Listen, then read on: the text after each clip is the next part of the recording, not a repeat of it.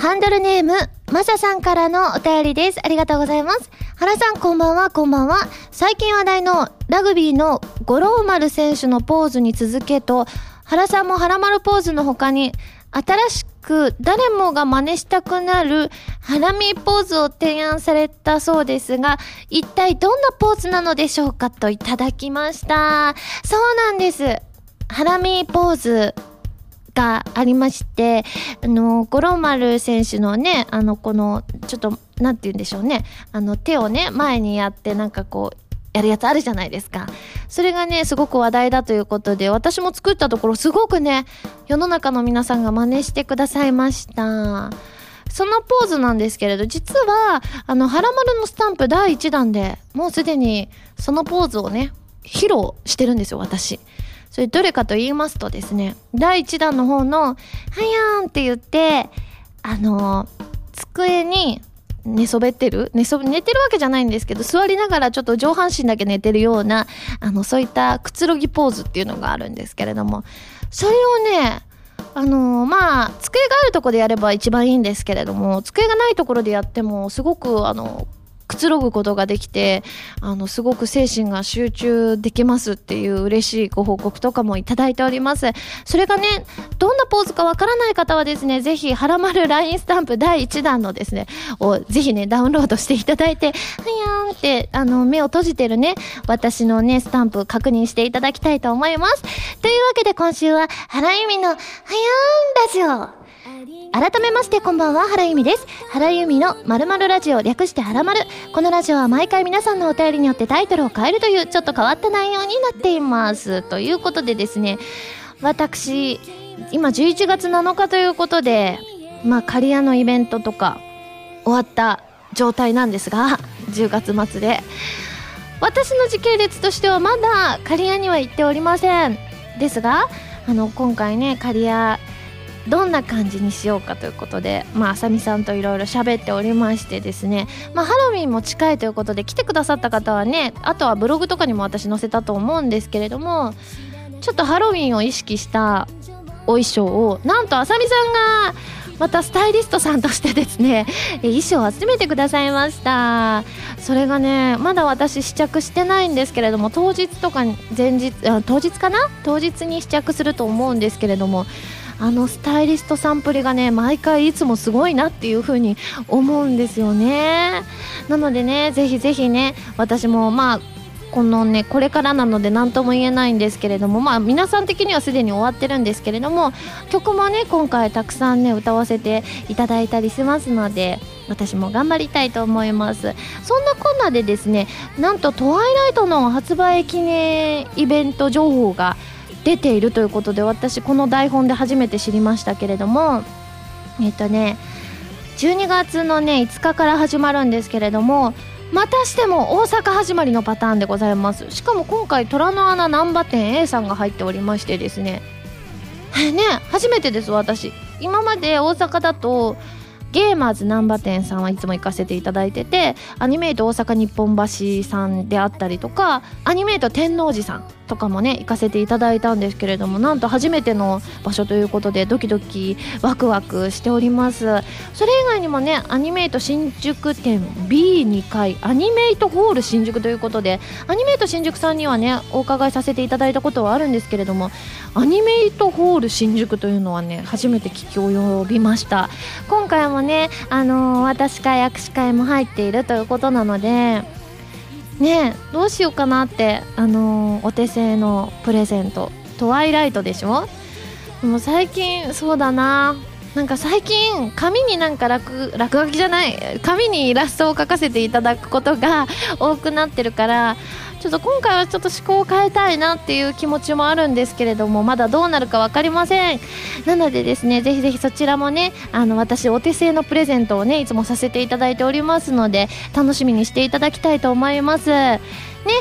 これから11月25日にね CD が発売ということなのでですね、皆さんね発売記念イベントもぜひぜひ参加してみてください。よろしくお願いします。では最初のコーナーに行きますよ。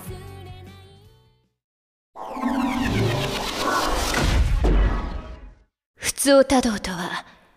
送ることと見つけたり。このコーナーはテーマに関係なくいろいろなお便りを読んでいくコーナーです。いわゆるふつおたでございます。ちなみに今回のコーナータイトル、デザイアさんから武士風にといただきました。送ること、ふつおた道とは送ることと見つけたり、送ること見つけること、わかりませんが、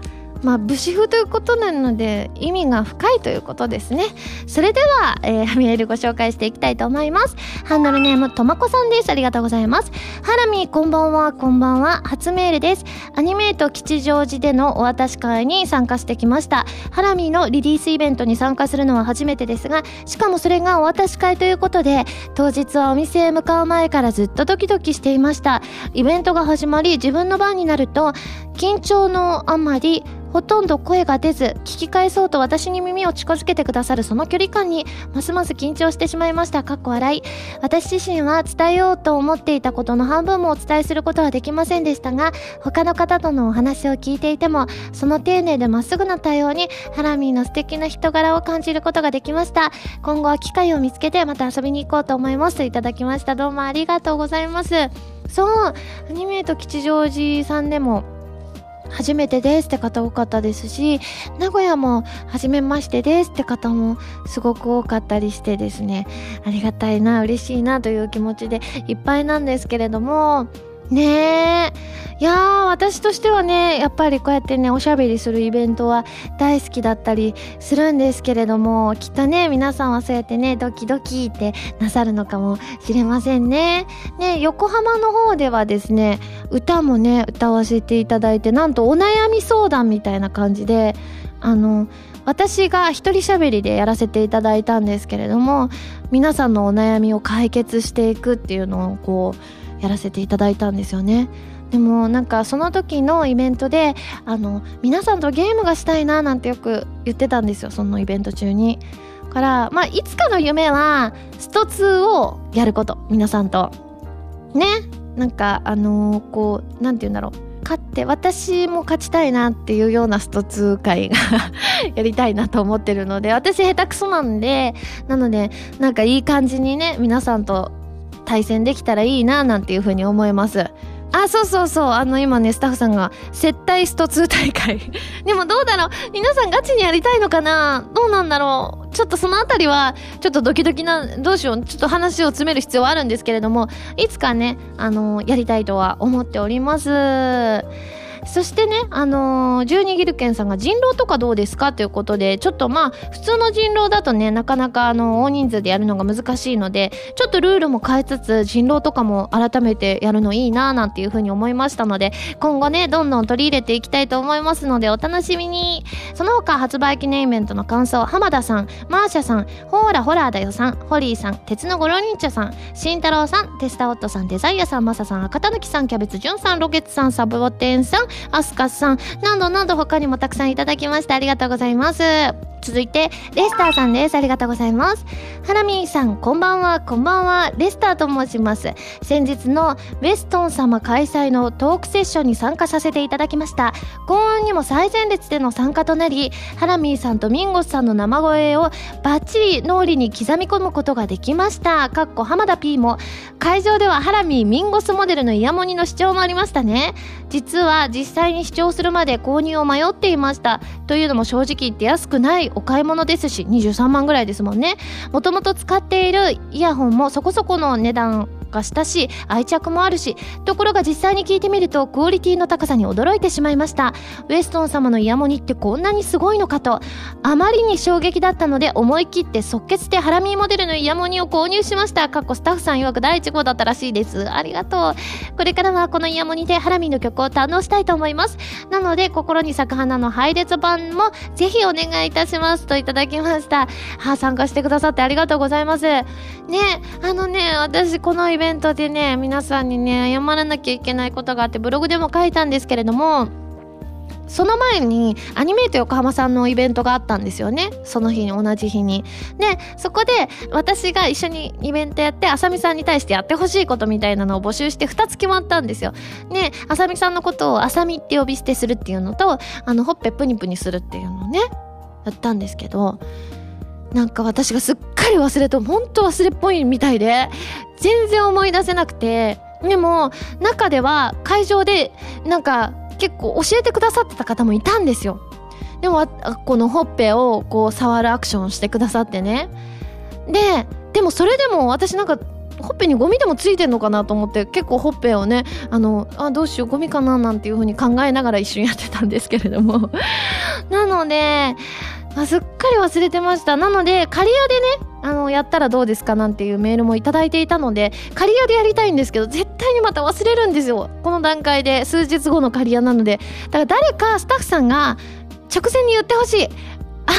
スタッフのミヤシーが言ってくれるかもしれない。でもね、私も忘れっぽいからミヤシーが忘れても私は仲間だなって親近感が湧くという感じになるので、ぜひミヤシーはね、その忘れても大丈夫なんで、じゃあ覚えてたら言ってくださいね。うんと言っていただきました。なので実際にね当日やれたかどうかはもうすでに結果は決まっているとは思うんですが、チャレンジしてみたいと思います。その他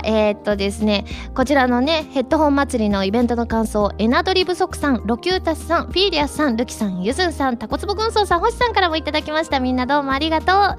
続いてイモチョウチュウさんです。ありがとうございます。原さんこんばんは。こんばんは。1ヶ月ぐらい前に北九州のあるあるシティに行きました。その中にゲーマーズさんがあるのですが、原さんがライブで着た衣装を展示していて、写真を撮ってツイートするとサイン入りポスターがもらえるかもキャンペーンをやっていました。せっかく来たし応募するかと応募したところ、なんとサイン入りポスターが当たりました。おめでとう。ゲーマーズの店員さんが当選の電話をかけてきてくださったのですが、思わずありがとうございますと言ってしまいました、しばらく飾ったら日焼けしないように大事に保管しようと思いますといただきました。すごいですね。当たるもんなんですね。すごい。ゲーマーズの店員さんが電話してくださるって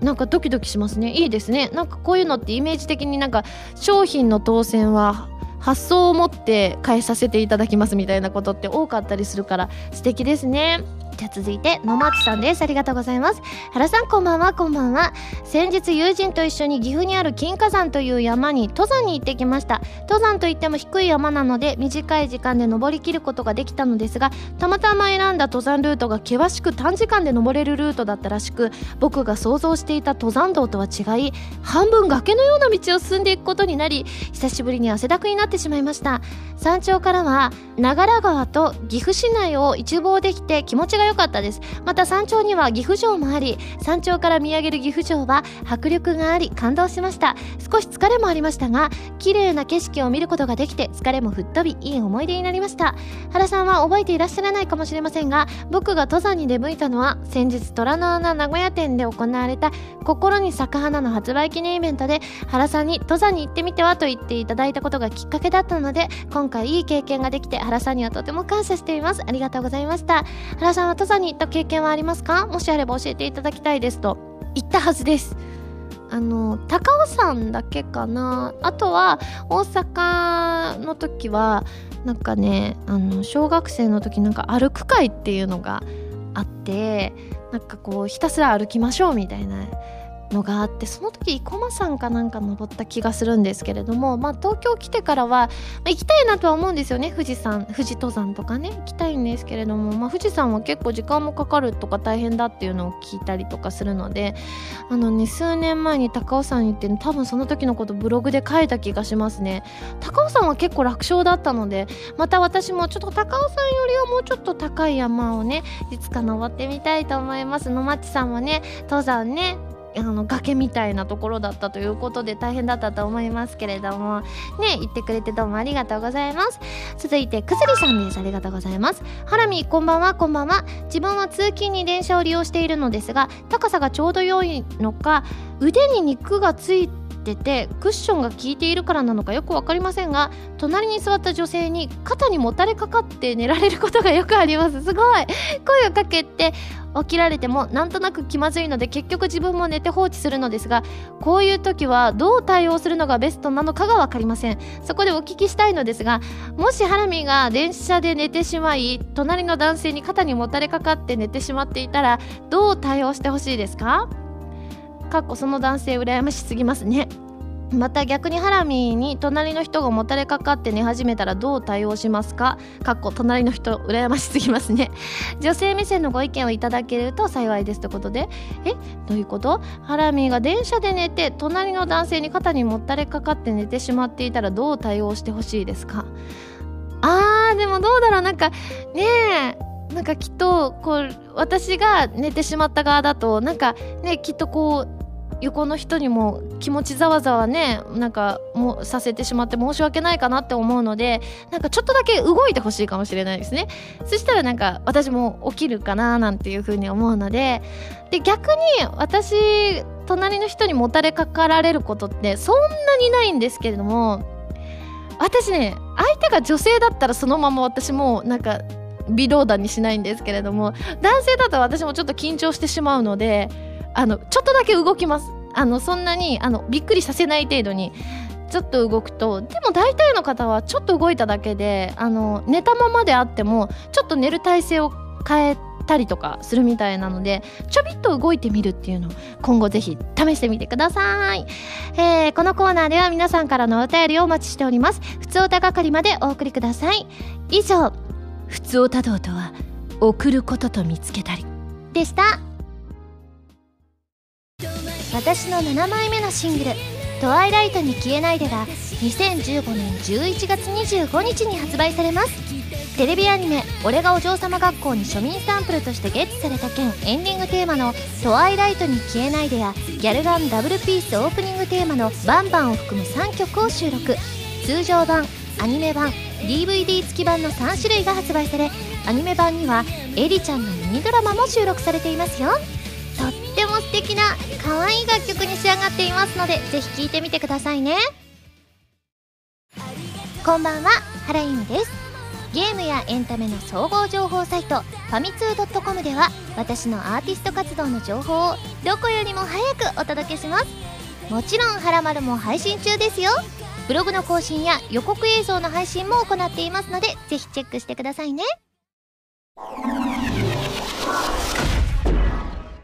弓手段。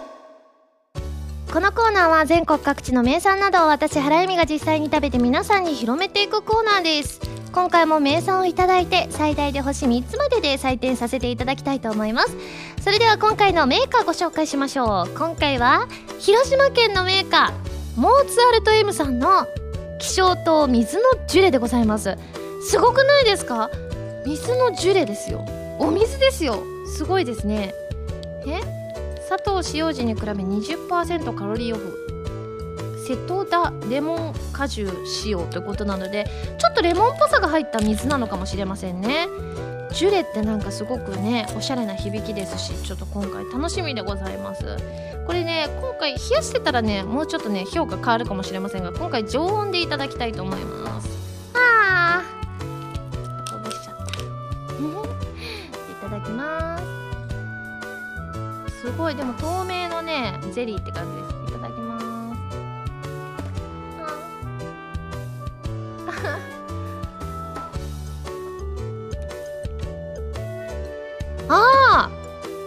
すごいな。なんだろうこれ。レモンなんですけど、多分水を意識してるからレモンのゼリーよりも全然優しい味ですね。なので雰囲気的に言えばなんて言うんでしょう、お店屋さんで食べ物屋さんで水の中にレモンを入れてるとこあるじゃないですか。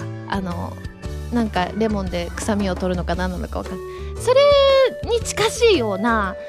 感じですごく優しい味がしていて、これ冷やしたらさらに美味しいだろうなという感じがしました。ということでごちそうさまでした。早速採点をしちゃいたいと思います。ユミシランの評価は星、冷え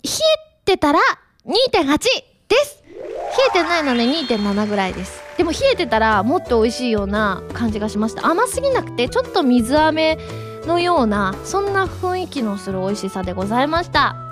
ということで美味しくいただきましたので、感想を生 CM として披露したいと思います。今回ねモーツァルト M さんなのでモーツァルトさんを出そうかなって思いました。まあ広島のメーカーなので広島のモーツァルトさんをお届けしたいと思います。 CM スタート。曲ができないじゃけん困った。アイネクライネナハトムジークでヒットを飛ばして以来レコード会社が早く新曲を書いてくれとせっついてくるができないじゃけん、困ったの。気象糖ジュレでも食べてリフレッシュするか。いただきますじゃけん。うまいじゃけん。はあ、曲が湧いてくるじゃけん。モーツァルト M の気象糖水のジュレ、なんか最近私おじいさんしかしてない気がする。大丈夫かな。なんかこのあたりの CM 大賞、いや本当は最初おじいさんに しないつもりだったの。でもモーツァルトさんって昔の人だからあんまり若くしてもモーツァルトさん感出てモーツァルトさん感出ないかなって思ったんですけれども、ちょっと次のなんだろうお品がね来週以降のね品がわかんないですけど、ちょっと久々に可愛い声、でもなんか可愛い声やったっていう風に発売記念イベントの時に言われたな。なんだろう、猫かうさぎだ。うさぎやったのでいいバランスでお届けできていたようでございます。このコーナーでは全国の名産情報を募集しています。名産をお送りいただくのではなく、どこの何が美味しいかといった情報をメールでお送りくださいね。以上、ゆみしらんのコーナーでした。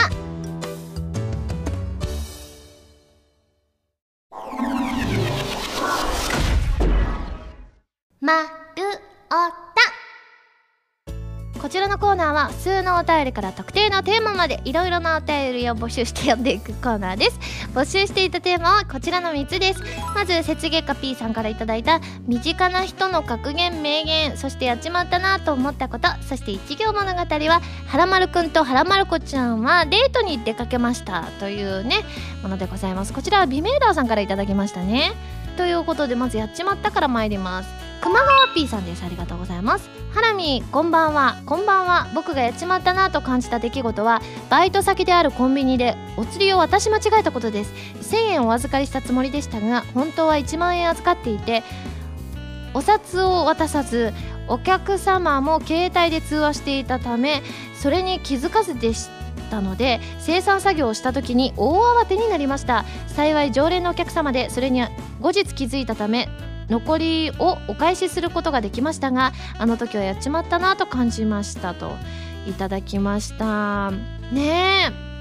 えなるほどなるほど、よかったですね常連さんでね。これってね私も高校時代2年半ぐらいねアルバイトしてたスーパーがあって、子供の頃からよく行くスーパーだったんですけども、本当に家のそばにあるんですけれども、そこで私はやっぱレジ打ちをしていたので、今はね結構お預かりした金額とか機械に入れて機械が読み込んでいくらっていうのを読み込んでやるっていうのがでお釣りが出てくるっていうので間違いは昔よりはないのかもしれないんですけれども、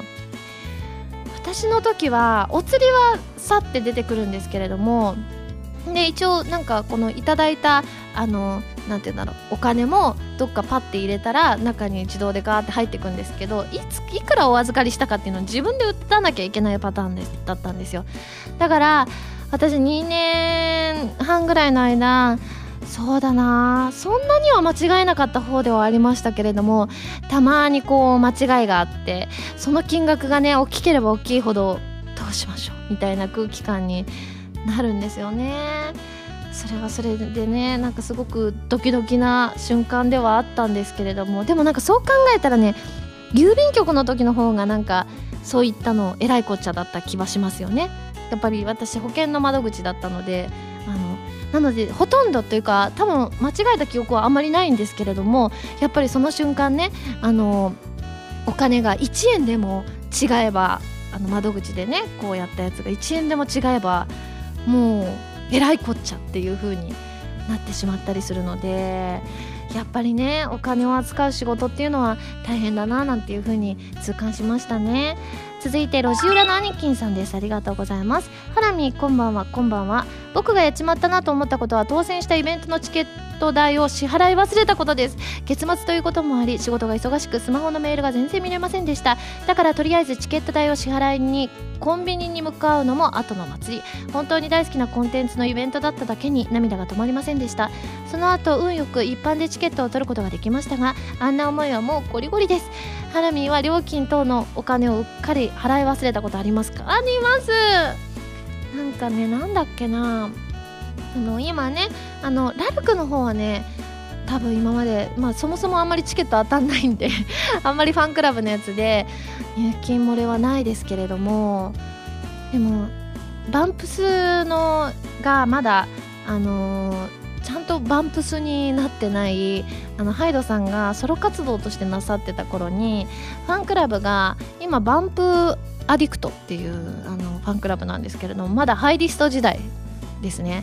その時に支払いを忘れてしまって、でも支払いを忘れると、1回忘れるとブラックリストに入っちゃうんですよね。だからもうしょうがないから、支払い忘れた上にもうファンクラブもその後に入り直すことにしましたね。引っ越しをした時に入り直したんですけれども、やっぱりこういうのってね、結構支払い期間がね、1週間とか短かったりするもんでね、覚えておくのって大変だったりはしますよね。続いて包丁さんです。ありがとうございます。私がやっちまったことは、会社でブルーチーズを食べるです。ブルーチーズがどういうものか全く知らなかった私とその同僚は、好奇心からブルーチーズをスーパーで購入し、オフィスで食べることにしたのです。当然のごとくブルーチーズのものすごい香りがオフィス中に充満し、我々はしかと怒られたのでした。しかもブルーチーズは全く口に合わず、舌がビリビリしびれて泣きながら処分したのでしたといただきました。でも私ブルーチーズ臭いとは聞くんですけど、まだ匂いを嗅いだことないんですよね。しかも舌がビリビリしびれてということで、味も結構じゃあ個性的なのかもしれませんね。ただ私はね、無類のチーズ好きなので、いつかブルーチーズもね、食べてみたいなと思います。続いてゲルマン人さんです。ありがとうございます。僕は頭がぼんやりしている時の方がアイデアが出てくるタイプなので、ラジオに投稿するメールはいつも寝る間際か起きてすぐに書いています。しかしそのせいで誤変換だったり間違った情報を書いたりすることも多いのですが、一番やっちまったのが、ある番組でパーソナリティの名前を間違えてしまったことです。そのおかげで、おい名前間違えてるぞと採用になったので、結果オーライだったのかなといただきました。そうなんだ。やっぱりね、移動中にね、ラジオの投稿をしますって方多いんですけれども、寝る間際とかにこうメールとか書いて、頭はね冴えちゃわないのかしらっていうふうには思うんですけれども、でもゲルマン人さん採用されてよかったですね。じゃあ続いて身近な人の格言名言参ります。走る本屋さんです。ありがとうございます。ゆみさん、こんばんは。こんばんは。学生時代に働いていた本屋のコミック担当さんの名言です。迷惑はかけるもんだ。フォローはするもんだ。困ったことには割となるもんだ。誰か困ってたら助けてあげて。それがチームなのだ。私は何かあるとすぐ謝るタイプなので、ご迷惑をおかけしましたはよく口にするセリフなのですが、これを聞いて迷惑をかけた分だけ誰かをフォローしてあげようと前向きな気持ちになれました。ということで、でも素敵ですよね。そうやって助け合いの精神でやれてる現場っていうのは、きっとね、お仕事も円滑に回ってたりとか、仕事以外のところでどんどん仲良くなっていけたりするのかななんていうふうに思いますね。続いて M ゴリラさんです。ありがとうございます。今あるものがこの先もあると思うな。これは僕が尊敬するとある会社の社長さんが言っていた言葉です。今目の前にあることだけに全力を注いでしまうと、いずれそれが風化した時に何もできなくなる。常にいろんな方向に道を作っておくことが大切だということでした。ここ最近本当にこの言葉を痛感します。江戸幕府が終わりを迎えてから150年しか経っていない現代、この150年の技術の進歩は凄まじいものがありますよね。きっとその前の150年間の進化とは比べ物にならないレベルだと思います。この加速していく時代に取り残されないためにも視野を広く持ちたいと思う今日この頃です。ということでね、この先もあると思う。深いですね。しかも社長さんのお言葉っていうのがね、きっと社長さんはいろんなね、ことを経験された上で感じられたと思うので、確かにすごく深い言葉だなと思います。続いてこちら、ラジオネームムータンさんでございます。あらあら、あのムータンかしら。参ります。僕の身近な人の格言名言は、嫌なことの 95% はそんなに嫌なことじゃないです。嫌なことがあった時、この言葉を思い出します。いい言葉ですねと。嬉しいありがとうございます。やっぱりね、ライブのね MC で言わさせていただいた時に、いまだにその時イベントとかでね、この前のライブの感想をいただくことあるんですけれども、やっぱりあの時の MC が印象的ですっていうのが一番感想の内容としては多かったかもしれませんね。なんかね、本当に私もこう思うことによってね、普段ちょっと嫌なことってやっぱ起きちゃうじゃないですか。でもそうやって自分に問いかけると、なんか大体のことは大丈夫かなっていう風に思えたりするんですよね。まあでもね、この前ゲストにね、綾羽まやさんがいらしてくださった時に、でもその中でいろんな人の考えがあるっていう風に言ってくださったのが、なんかすごく心に響きましたっていう風に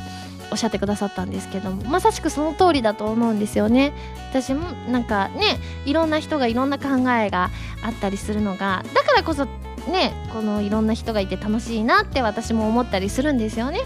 なのでぜひね、皆さんいろんな考えはあると思うんですが、でも皆さんの心の中に花が咲いたら嬉しいなと思う気持ちは変わりませんので、ぜひね、心に咲く花を聞いてもいいですし、ぜひね、心に花を咲かせていただきたいと思います。では一行物語参ります。今回の脚本は南風パワーさん、ゲルマンジンさん、星さん、ビメーダーさん、国大さん、マサさん、たかしスイッチさん、部屋が暑いさんです。ということでですね、早速参りたいと思います。はらまるくんとはらまるこちゃんはデートに出かけました。お腹すいたね。はらまるくんはランチタイムのお誘いです。彼女をサプライズで喜ばそうと考えたはらまるくんは、とある場所を訪れました。今日のデートはラスベガスでカジノです。2人は夜景の見えるレストランで食事をしました。はらまるこちゃん、僕と結婚してくれませんか。はらまるくんははらまるこちゃんにプロポーズをしました。はらまるこちゃんもこれにはびっくり。はらまるくん素敵。はらまるこちゃんは感動しました。2人の物語はこれからも続きます。そう、ずっとずっとというプランで行こうと思うはらまるくんであった。はらまるくん、はらまるくん、ねえ、私の話ちゃんと聞いてる？あ、もうすぐ終電の時間だから、じゃあねー。おしまいということで、プロポーズまでの流れはなんか前回ありましたっけ。なんかでもプロポーズネタは結構あったんですよね。その中でもこれははらまるくんのプランであって現実ではなかったというのが大変切なくて、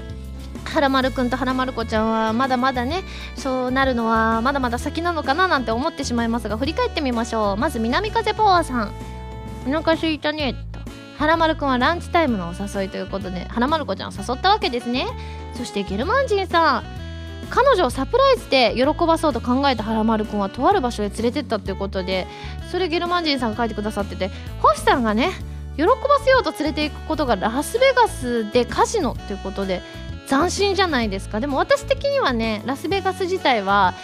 テンションが上がりますね。続いてビメーダーさん、2人は夜景の見えるレストランで食事をしたっていうことで、きっとラスベガスのね、夜景はキラキラしてて私大好きなので、私だったらここまではテンション上がってますね。そして国大さん、はらまるこちゃん、僕と結婚してくれませんかというね、プロポーズをしたんですね。でマサさんがはらまるくんははらまるこちゃんにプロポーズをしましたとね、補足してくださっております。でたかしスイッチさん、はらまるこちゃんもこれにはびっくり。まあね、まさかね、ラスベガスでプロポーズされると思いませんからね。そうですよ、ラスベガスまで行けるぐらいもう仲良しってことなんですからね。続いてビメーダーさんですね、はらまるくん素敵と感動しました。いやそうですよ、綺麗な夜景、ラスベガスのキラキラなネオンを見ながらだったらね、テンション上がりますよね。そして部屋が暑いさん、2人の物語はこれからも続きます。そう、ずっとずっと。本当はね、ここで切れるパターンなんですよ、おしまいって。でもそこがオチじゃなかった、南風パワーさんというプランで行こうと思うはらまるくんであったという、はらまるくんの脳内の妄想だったんですね。続いてゲルマンジーさん、はらまるくんね、私の話ちゃんと聞いてぼーっとしていけません、デート中にね。そしたらもうすぐ終電の時間にどれだけ妄想してたんでしょうね。星さんから最後いただきましたけれどもね、ぼーっとしちゃダメだなっていうふうには思います。私も普段からぼーっとしがちなのでですね、ぼーっとするのはダメなんだなと、終電の時間になってしまうんだななんて思いました。はい、ということでですね、募集するテーマは引き続きこちらです。まずスバルさんからいただいた最近ついてたこと、そしてりょうさんからいただいた5年後に実現していそうなこと、かっこ自分のじゃなくて世界の未来予想でございます。そして一行物語は浦島太郎はいじめられていた亀を助けましたから始まる物語でございます。ぜひぜひね、次回また雰囲気が違いますので、どういったお話になるのか私も楽しみです。丸オタではテーマのお便りからそれ以外のものまでいろいろなお便りを募集していますよ。どしどしご応募ください。以上、丸オタでした。は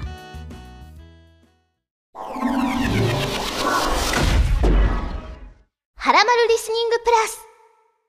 こちらは私原由美の新曲をお届けする視聴コーナーです。今回皆さんに聴いていただくのは2015年11月25日発売のセブンスシングルトワイライトに消えないでからバンバンをお届けしたいと思います。ということでですね、このバンバンという曲はですね、かなり前にレコーディングがありましてですね、なのですごくね、個人的には懐かしい気も少しするぐらい、アルバム心に咲く花のアルバム曲よりさらに前に撮っていたりするので、なんたってね、ギャルガンダブルピースのオープニングテーマということで、そのね PV の公開時期に合わせて撮ったのでかなり前なんですけれども、ただこの前のライブで大阪公演で初披露してですね、最初このイントロ部分が長いなってすごく心配していて、1分以上あるんじゃないかっていうぐらいね長いので心配していたんですけれども、そこでね皆さんと一緒に盛り上がって、なんかすごく空気感が温まったような気がして、なんかその長いイントロが全然長く感じなかったんですよね。なのでおそらく発売になったら発売記念イベントでも歌わせていただくかと思いますので、その時もね一緒に盛り上がっていただけたら嬉しいです。それでは聴いてください、バンバン。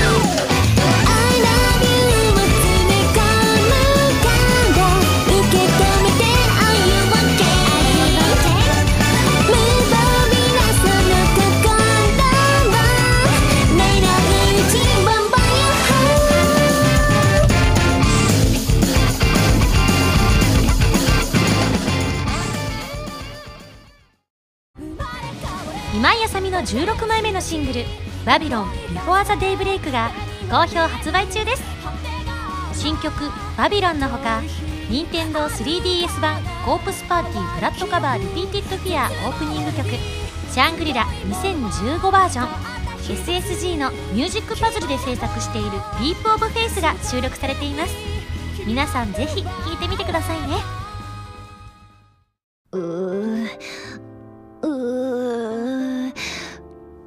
ができないじゃけん。困った。あいねくらいねなハトムジークでヒットを飛ばして以来、レコード会社が早く新曲を書いてくれとせっついてくるが、できないじゃけん。困ったの。気象とジュレでも食べてリフレッシュするか。いただきますじゃけん。うまいじゃけん。はあ、曲が湧いてくる。湧いてくるじゃけん。モーツァルト M の気象と水のジュレ。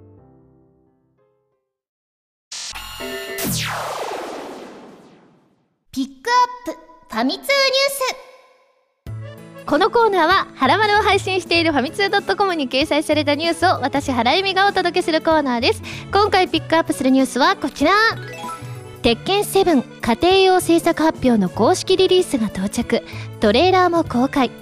バンダイナムコエンターテイメントより鉄拳7家庭用制作発表のリリースが到着。同時に制作発表トレーラーも公開された。はい、ということでですね、こちらなんと、動画付きでですね、これ今トレーラーを私も拝見させていただいたんですけれども、かずみさんも喋ってますよ。あとはすごくね、今までの歴史、鉄拳の歴史を感じるような、そんなトレーラーになっております。私もね、家庭用にでね、かずみさんが出てくるということで、私自身もすごく楽しみです。もう一回ぐらいね、私袋叩きにされたっていうのをブログで書いたじゃないですか。鉄拳しに行ったら私だってやっぱり下手くそですからね。だからちょっとね、家庭用だとね、やっぱりあの時はすごく並んでたんですよ。稼働してそんなに時間経ってなかったのもあって、結構順番待ちの方がいたので、袋叩きにあってもう一回チャレンジしようっていうのができない状況だったんですよね。私の後も並んでらっしゃったので。なので家庭用となればね、自分で思う存分ね、鍛えることができると思いますので。これ何 PS4 ですか？まだわからない。なるほど。なのでね、今後の続報もね、またこちらでもお届けしていきたいと思います。以上、ピックアップファミ通ニュースのコーナーでした。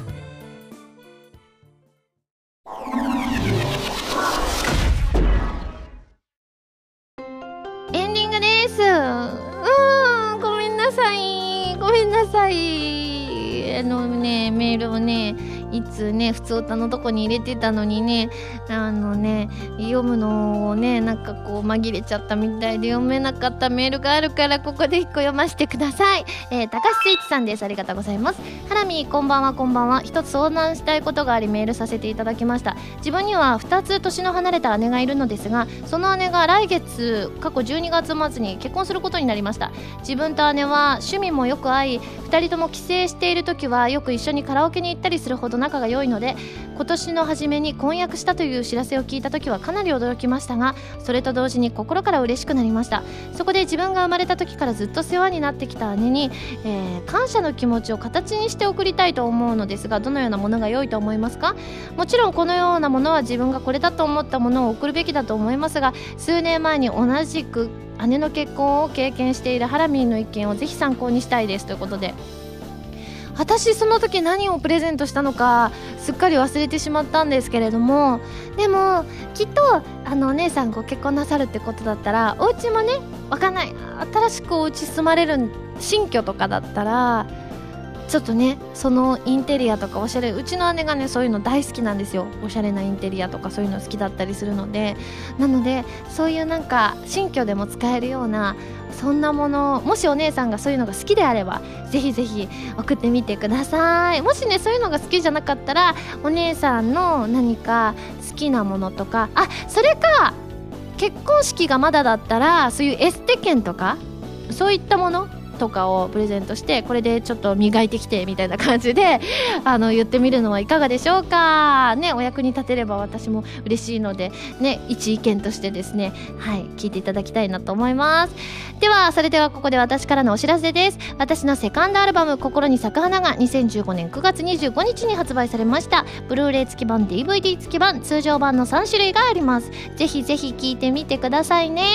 さらに2015年11月25日にセブンスシングルトワイライトに消えないでが発売されます。こちらはテレビアニメ俺がお嬢様学校に庶民サンプルとしてゲッチされた件エンディングテーマとなっていまして、アニメ版 DVD 付き版通常版の3種類が発売されます。ご予約をぜひぜひお願いします。